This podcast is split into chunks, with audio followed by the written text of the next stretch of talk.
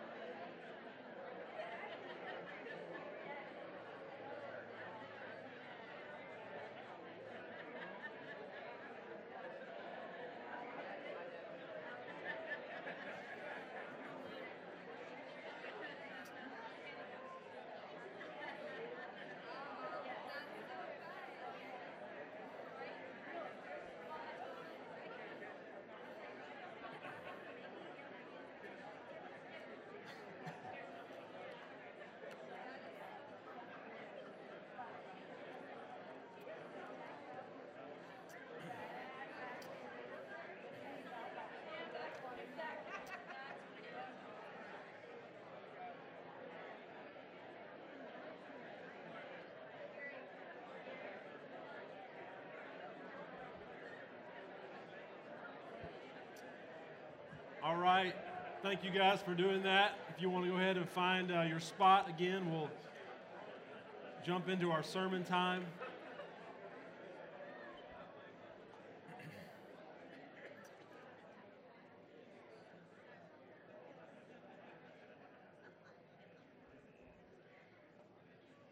So much about uh, who we are is, as a body, is, is expressed in moments like that where we get to. Uh, share a hug, a handshake, uh, a smile, some laughter, a conversation. And so I uh, appreciate you taking an opportunity to greet one another, uh, those around you. We're, we are in week three of a study, studying through the book of First John. And we're going to be in uh, the second part of, middle part, I guess, really, of chapter two today. And I've mentioned in the first couple weeks, just want to remind you today, John's primary purpose in writing this letter, this short letter in First John, is to try to reinforce and strengthen the faith of a group of believers. He wants them to know that their faith matters. He wants them to know that living for Jesus matters. He wants them to know that Jesus coming to earth changed everything for them and for us. And I chose this, this study of this book because I think that that's where we are too. Like, we need to know today, after the year we've all lived through, that living for Jesus still matters. Church still matters. Faith still matters. And what John is doing in this letter is saying in as many different ways as he can, he kind of repeats himself. So if some of these sermons start to sound the same, it's John's fault, not mine. Uh, he, he's saying in as many different ways as he can hold on to Jesus. Love your neighbor. Walk in the light. Walking in the light is, is important and it matters being obedient to Christ and living out what we believe, our living out our faith, is as important as it's ever been before. And so we're going to pick up this morning uh, in 1 John chapter 2. We're going to begin in verse 7 uh, in just a minute. I want to I want to just begin with the word of prayer, and then we're going to look a little bit back to what we talked about last week before we jump into uh, chapter 2, verse 7. Let's pray quickly as we begin. Father, uh, we're thankful for the church and for the bride of Christ that she is. We're thankful that uh, your plan is for your people to be in community with one another, to be an expression of you here on earth. And God, we pray that you will strengthen this particular church. Uh, you'll strengthen the churches in this town and in this country and around the world, God, that the body of Christ will uh, continue to be the light in this world that you have imagined for us to be.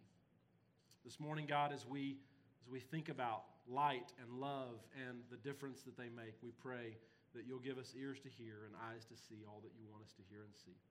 And we pray in Jesus' name. Amen. So, like I said, before we look ahead, I want to just quickly look back. Uh, this is not because I'm assuming some of you have forgotten last week's sermon, though I am assuming most of you have forgotten last week's sermon.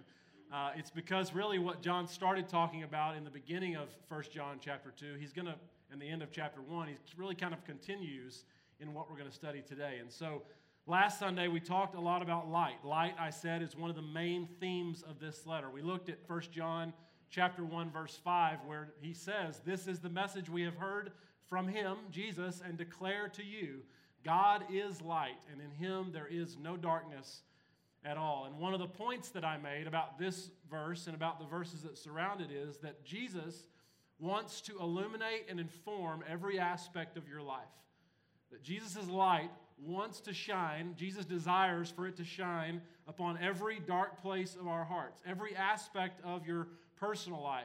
If you're married, Jesus' light needs to shine on your marriage. On your, if you work, Jesus' light wants to shine on your work. On your, if you're in school, Jesus' light wants to illuminate and inform how you are a student or a, a teacher, an employee in a school district. Jesus' light desires to inform and illuminate all of our relationships, which is part of what we're going to talk about today. Those with our friends, those within the church, those people who we consider enemies. Jesus' light wants to shine on our big decisions and our small decisions, on every part of our lives, on our time and how we spend our time. And we don't always think of it. This is another way we say this is Jesus is Lord. Right? Jesus, if Jesus is Lord, then Jesus gets a say over every aspect of our life. And the reason that Jesus wants to do this is because he is making you and I more like him. So, any dark places that exist in our hearts, any dark places that exist in our lives, Jesus wants to illuminate and transform those. So, this theme of light is a big, big, big part of what we talked about last week, and it continues to be a theme today and throughout the rest of this letter. And in today's passage, John is going to introduce another one of his main ideas love. Love is the probably the biggest thing that he talks about repetitively in this letter. John never tires of talking about love. You, you saw just a little glimpse of that picture. You, can, you guys can go ahead and put that back up there. I don't know if you remember the Disney movie Frozen. How could you not remember it? Everybody watched it multiple times, probably more than you wanted to. In the movie Frozen, the princesses get all the you know, attention, and probably rightfully so. But one of the real stars of the movie Frozen is this snowman, Olaf. Olaf experiences love for the first time in the movie and he says he has this great line in the movie. He says, as he's experiencing love for the first time, he doesn't know what love feels like. And so he says, Is this love? I love love. And that's what John thinks too, I've decided. John loves love. And John wants you to love love. Love is, John believes, is the glue that makes Christianity continue to move forward. Without love, the whole thing falls apart. Without love, everything we believe is for nothing. Love is the way. John wants you and I to love love. And so I want to pick up this morning in 1 John chapter 2 verse 7. This is what John writes. He says, "Dear friends, I'm not writing you a new command, but an old one, which you, which you have had since the beginning.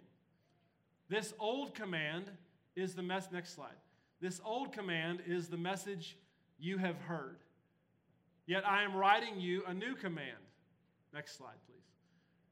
Its truth is seen in him and in you because the darkness is passing and the true light is already shining. Right away, you hear in these first two verses of 1 John chapter 2 that John loves love. This translation that we just read, NIV, begins with these words, dear friends. He, he, he, calls them dear friends, but some translations use the word beloved. John isn't writing a letter to strangers. He's writing to friends. He's writing to people he knows. Most people believe this is a letter to a group of Christians whom, with, he had, with whom he had significant relationship, a beloved community of people. And he begins this part of this letter by saying, Friends who I love, I'm not writing to you a new command, I'm writing to you an old command. But then he says, Yet I am writing you a new command. So we're going, which one is it, John? Is it a new command or is it an old command? And the answer is both. It's an old command and it is a new command. It's old because Jesus said it originally in the gospel that John wrote. In John chapter 13, verse 34, this is what he said. He said, A new command I give you love one another. As I have loved you, so you must love one another. By this, everyone will know that you are my disciples if you love one another. And so when Jesus said this, it was a new command. But now, when we're rereading this morning in 1 John chapter 2, many years have passed. John is an old man by the time he writes the words in 1 John, which makes it an old command, right? But it's also new because God is doing a new thing in Jesus. So here's how I would describe this to you it would be like if I bought a used car and then you said to me, Hey, Doug, did you buy a new car? To which I would say, I did. Well, it isn't new, but it's new to me, right? It's an old car, but it's a new car to me. So there's a difference in the way that we think about these words. One is new in terms of quality, right? If you drove the car off the car lot, it would be new in quality. The other is new in terms of time, how long you've had it. And that's what John is saying in this command. The commandment to love one another is not new in time, it's been around for a long time, John says. But now it's new in quality because of Jesus Christ. The old commandment to love one another is taking on new meaning because of Jesus' life and death. Love is the foundation on which this new kingdom that God is building is going to be built. And because of this, it is both old and it is also new. And what's interesting, if you notice this in 1 John chapter 2, verses 7 and 8, the commandment of love to, to love of one another is not even actually mentioned specifically. It's almost just assumed, right? They know how much love means to John and how much John likes to talk about love, how much John loves love. And even though John didn't tell them specifically, he says, I'm giving you a new command. It's not really new, it's old, but it's new now. He doesn't specifically mention, he just sort of references this command, but they all know. He assumes they know that what he's talking about. It's as if, as if they've all read his gospel, right? They've heard what he's written down about what Jesus said. Maybe some of them are still around and have heard, heard it for themselves when Jesus said it as well. So we're going to continue to talk about love in chapter 3 in a couple of weeks, but I mention all of that in part because of what he says next. Love isn't just an idea. Love is not just something that we think. Love is an action. John wants love to influence our lives as well. So let's pick up in 1 John chapter 2 verse 9. This is what he says next. He says, "Anyone who claims to be in the light but hates a brother or sister is still in darkness. Anyone who loves their brother and sister lives in the light, and there is nothing in them to make them stumble. But anyone who hates a brother or sister is in the darkness and walks around in darkness. They do not know where they are going because darkness has blinded them. So, John's been talking about light. He reminds them about this love command, and this is what these verses are about. Now he's saying this You've heard me talk about light. Now you've heard me reference this love command that's old, but it's also new. Now he's saying, apply what you've learned. Apply what it looks like to live in the light. Apply what it looks like it means to be children of light. Apply what it looks like in real life to love God and love your neighbor. In the first place that he challenged us to start applying this old and new command is in the church, the beloved community of Christ. Dear friends, this is why he says if anyone claims to be in the light but hates a brother or sister, he's specifically talking about other believers. A brother or sister, if, if you claim to believe in Christ, just let that sit with you for a second, but hate a brother or sister, a fellow believer, might be a part of this church, might not be. They are actually in darkness. In other words, it is impossible to be in fellowship with the Father and out of fellowship with another Christian at the same time, which is a sobering thought, quite honestly. It's impossible to be in fellowship with the Father and out of fellowship with another Christian at the same time. This is a really, I think, a heavy teaching from John. In the same way that love and light go together, John is saying hatred and darkness go together. And if hatred and darkness are going to influence the church, it will be because we are not loving one another. We're not allowing Christ's light to shine in us and through us into our relationships with one, with one another. But on the other hand, if a Christian walks in light and is in fellowship with God, they'll also be in fellowship with God's family, is what he's saying. And this heavy, te- I think it's a heavy teaching because this isn't the way we always think about our relationship with God. Right? We mostly think God and I are good. God loves me. He's a good, good father. And, we, and those things are true. But John says, yes, that's true. And it's not either or, it's both and. God does love you, and God expects something about our behavior toward each other. Hate of another believer is com- to, be, to be completely eradicated from our way of life.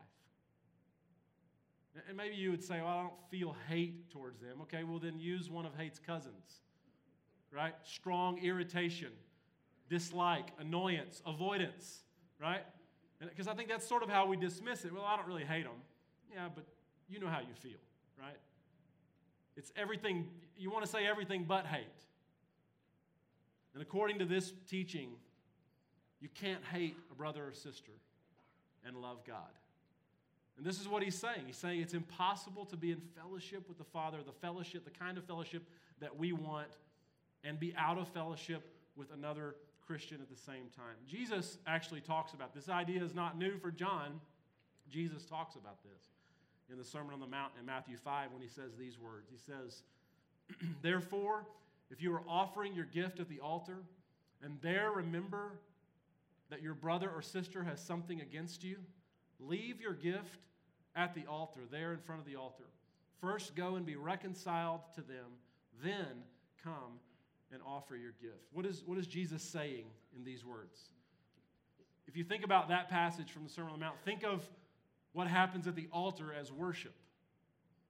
Right? So your worship is of no value as long as the worshiper has a dispute that is unsettled with a brother or sister. And that, that is what John is saying in 1 John chapter 2, verses 9 and 10. Love of God and love of other people are one in the same. How we love God is determined based on how we love other people. These are the greatest commands, might be another way to say it. Love God and love neighbor. Jesus says the second is like it. He, he equates love of neighbor to love of God. You can't do one without the other. And even though he's talking specifically here in 1 John, I think about how we relate to other Christians. Really, I think hate of any kind should be eradicated from the life of a believer. And why is that? Why would I say that? Because we are children of light. And hate and darkness are the same thing.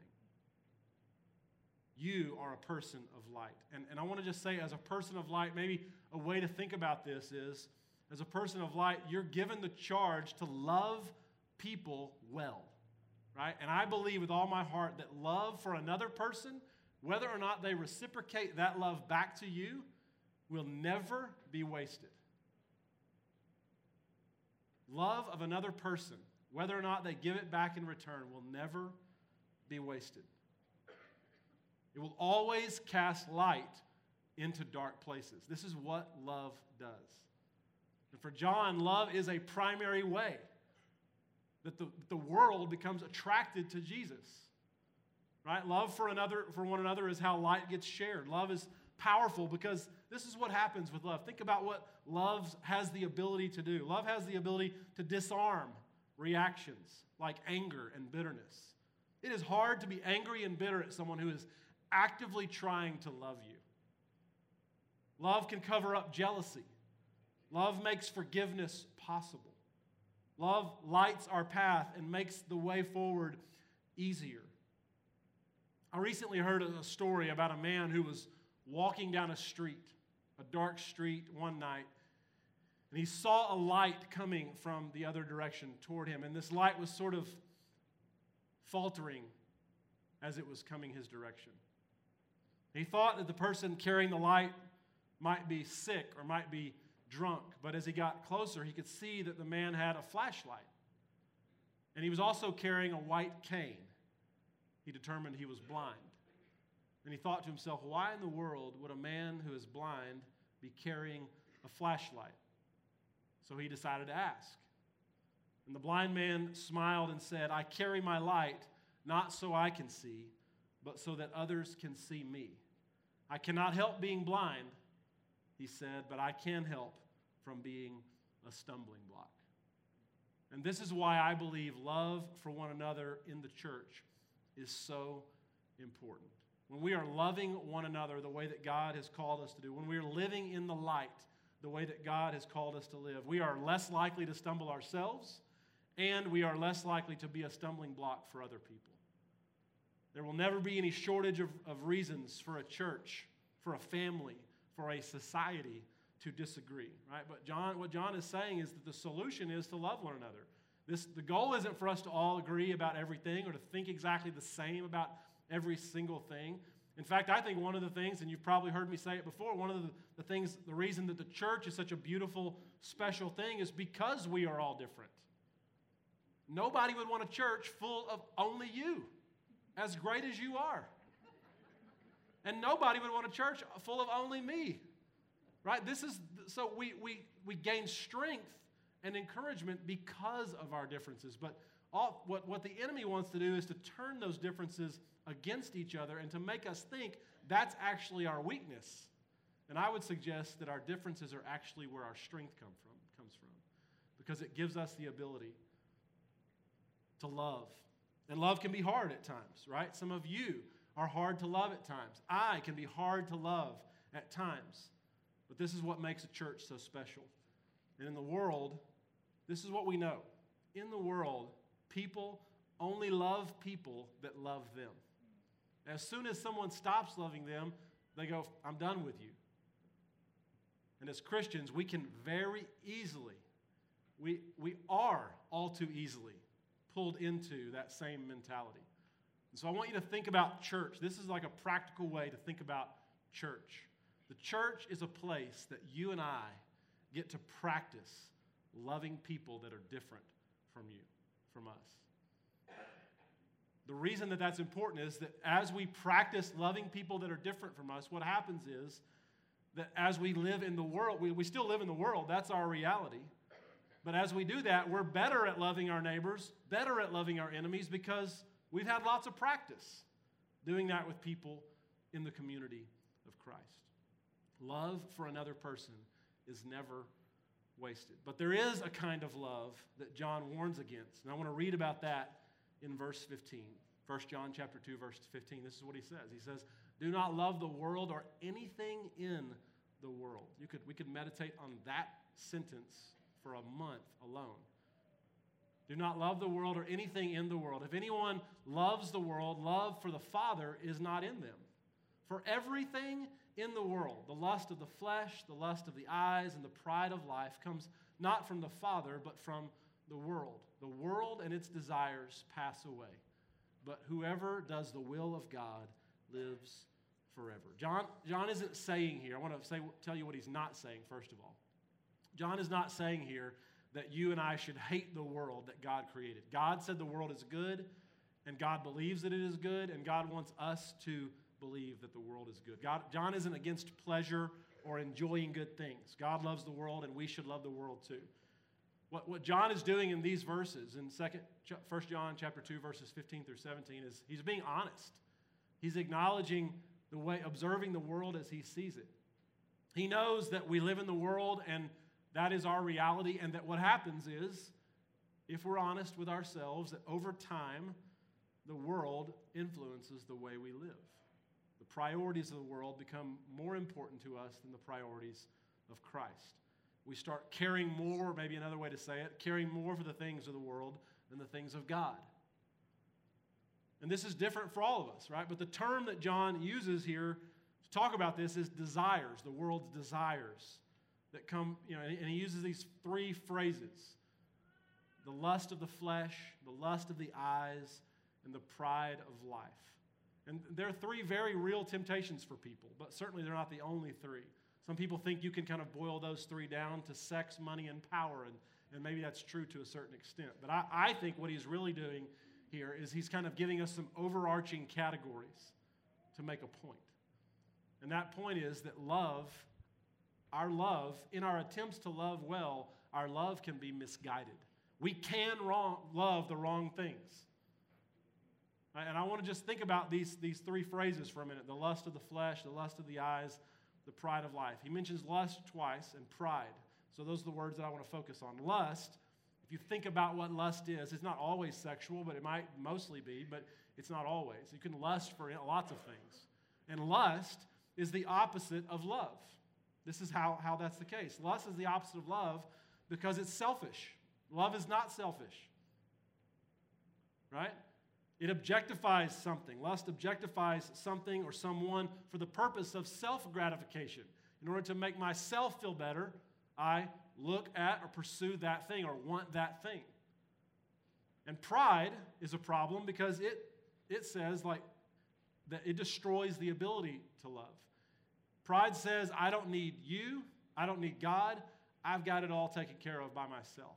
So, what happens with lust and pride is that our love that's intended for God ends up going to other places, either to external things that can't fulfill us or to ourselves. Pride. It's misplaced. So, love can be misguided or misplaced. You can love the wrong things. So, what John's saying is really a reinforcement of what he's already said. This is a new command, but it's also an old command. And the application of this new old command starts here. It starts with you, it starts with me, and it starts in the church. Jesus wants to illuminate every dark place in our lives, and the application of that includes how we love one another.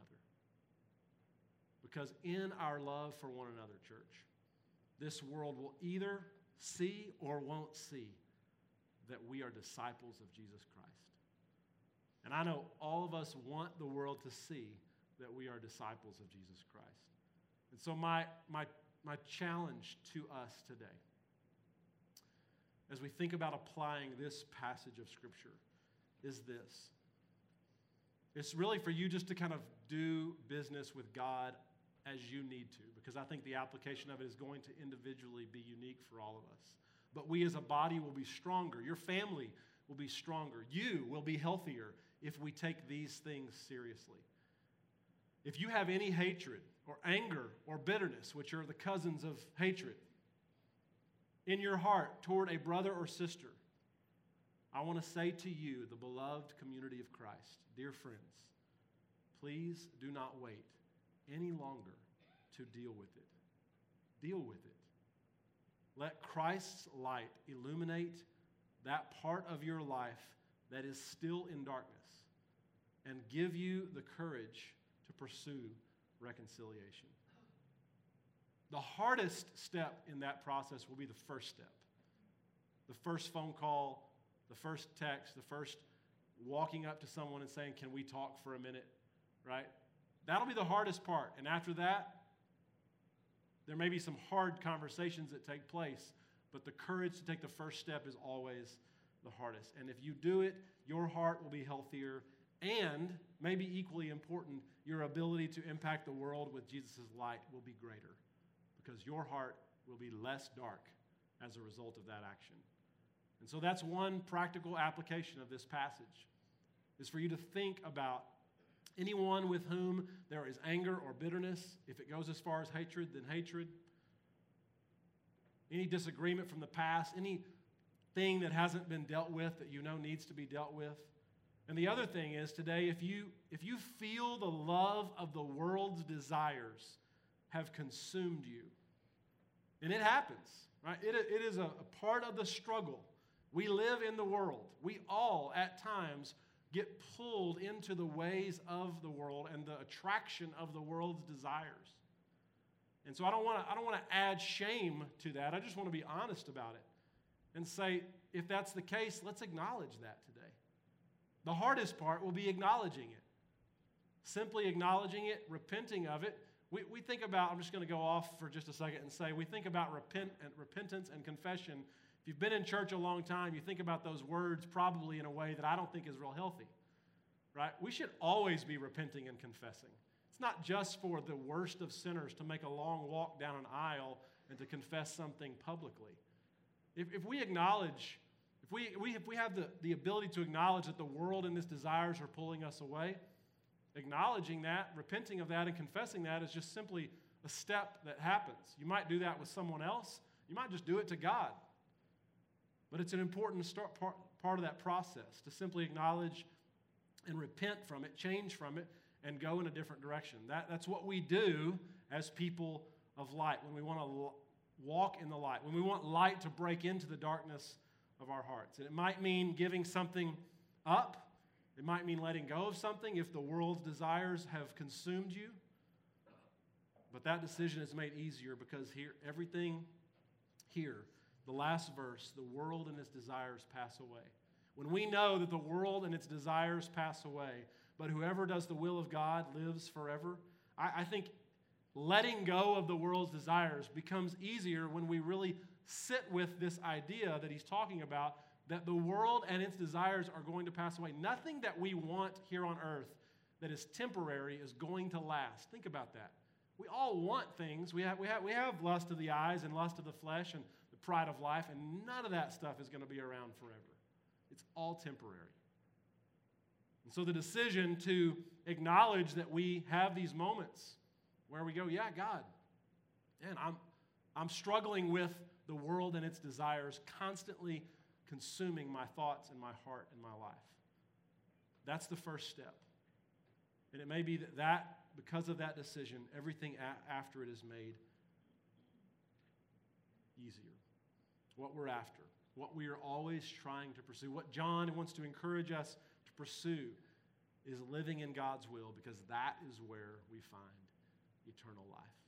That is where we find eternal life. Let's pray together. Father, we're thankful for this, this hard teaching from this letter. The reminder that our hearts can be easily swayed one way or another for, for, to the world and its desires, the things that are all temporary, but yet that we pursue regularly. We're thankful for this hard and challenging word about love for one another. And I pray this morning, God, that you'll you'll truly, I pray it every Sunday, but I pray you'll truly give us ears to hear what we need to hear from Christ this morning. You'll give us eyes to see what we need to see. You'll give us courage to act in a way we, that we need to act so that reconciliation can happen, so that life change can happen. We can let go of things that we need to let go of. We can build bridges where b- bridges need to be built. Because we want to be people of light. We want to be people of love. We want the world to look at us and go, Jesus is unbelievable because of the way they watch us live our lives. We want Jesus, we want Jesus to be the one that gets the credit. We want Jesus to be the one that gets the recognition. We want Jesus to be the one that gets the praise because of the way we live and love, both with one another and the world around us. We pray you'll help us in this, God. Your spirit will Empower us to do the thing that we on our own would be unable to do. And we're thankful, again, that you are a good Father that loves and cares about us enough to encourage us in this way. We know that what you desire, like every good father, is just for your kids to get along so that it sends a good message about our dad. And we pray in the name of our brother and our Savior Jesus this morning. And the church said, Amen. If you would stand with me this morning. Haley is going to be getting ready for her baptism, and we're going to sing this next song. If you have prayer needs, you can text those in to 469 770 3007 uh, and let us know those. Those we prayed over after Haley's baptism during the shepherd's prayer. Grateful that you're here this morning. Uh, if you have other needs that you want to make public, I'll be down front and I would love to pray with you.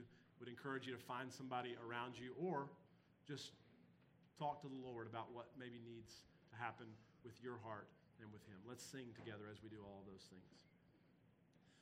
Lord, the light of your love is shining in the midst of the darkness shining. Jesus, light of the world, shine upon us. Set us free by the truth you now bring us. Shine on me. Shine on me. Shine, Jesus, shine. Fill this land with the Father's glory. Blaze, Spirit, blaze.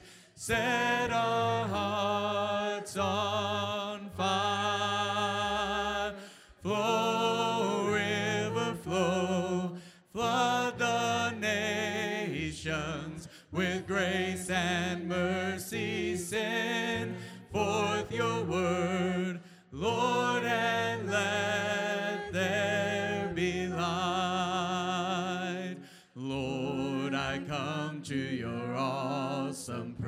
presence from the shadows into your radiance.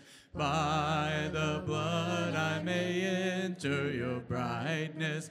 Search me, try me, consume all my darkness. Shine on me. Shine on me. Shine, Jesus, shine. Fill this land with the Father's glory. Blaze, Spirit, blaze. Set our hearts on fire. Flow, river, flow. Flood the nations with grace and mercy. Send forth your word, Lord,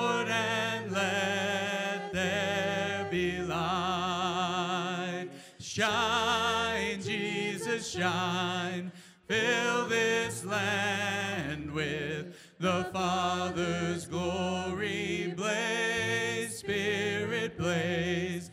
Set our hearts on fire. Flow, river, flow. Flood the nations with grace and mercy.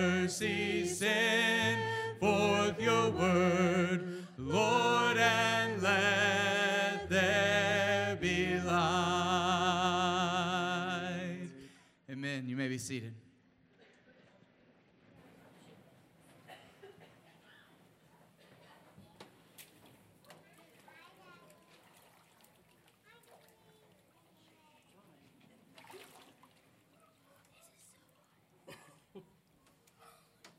Well, Haley, this is a very proud uh, moment for me and your mama. We've we've prayed about this for a long time, and uh, the day has come a lot sooner than we expected it would. But we are very happy and very proud. Um, so I got one thing to ask you: Do you believe that Jesus Christ was sent to this earth, died on the cross to save your sins? Yes. Well, based on that confession, I'm now going to baptize you in the name of the Father, the Son, and the Holy Spirit. Ready?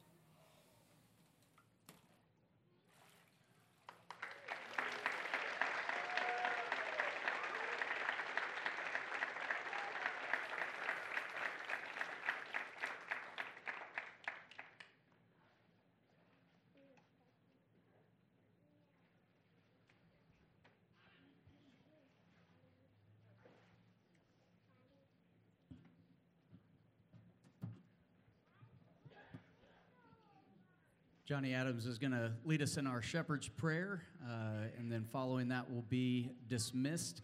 Uh, and if you have a child in children's worship, uh, most of them are up here, so if you can kind of find your way and grab them, so that would be great.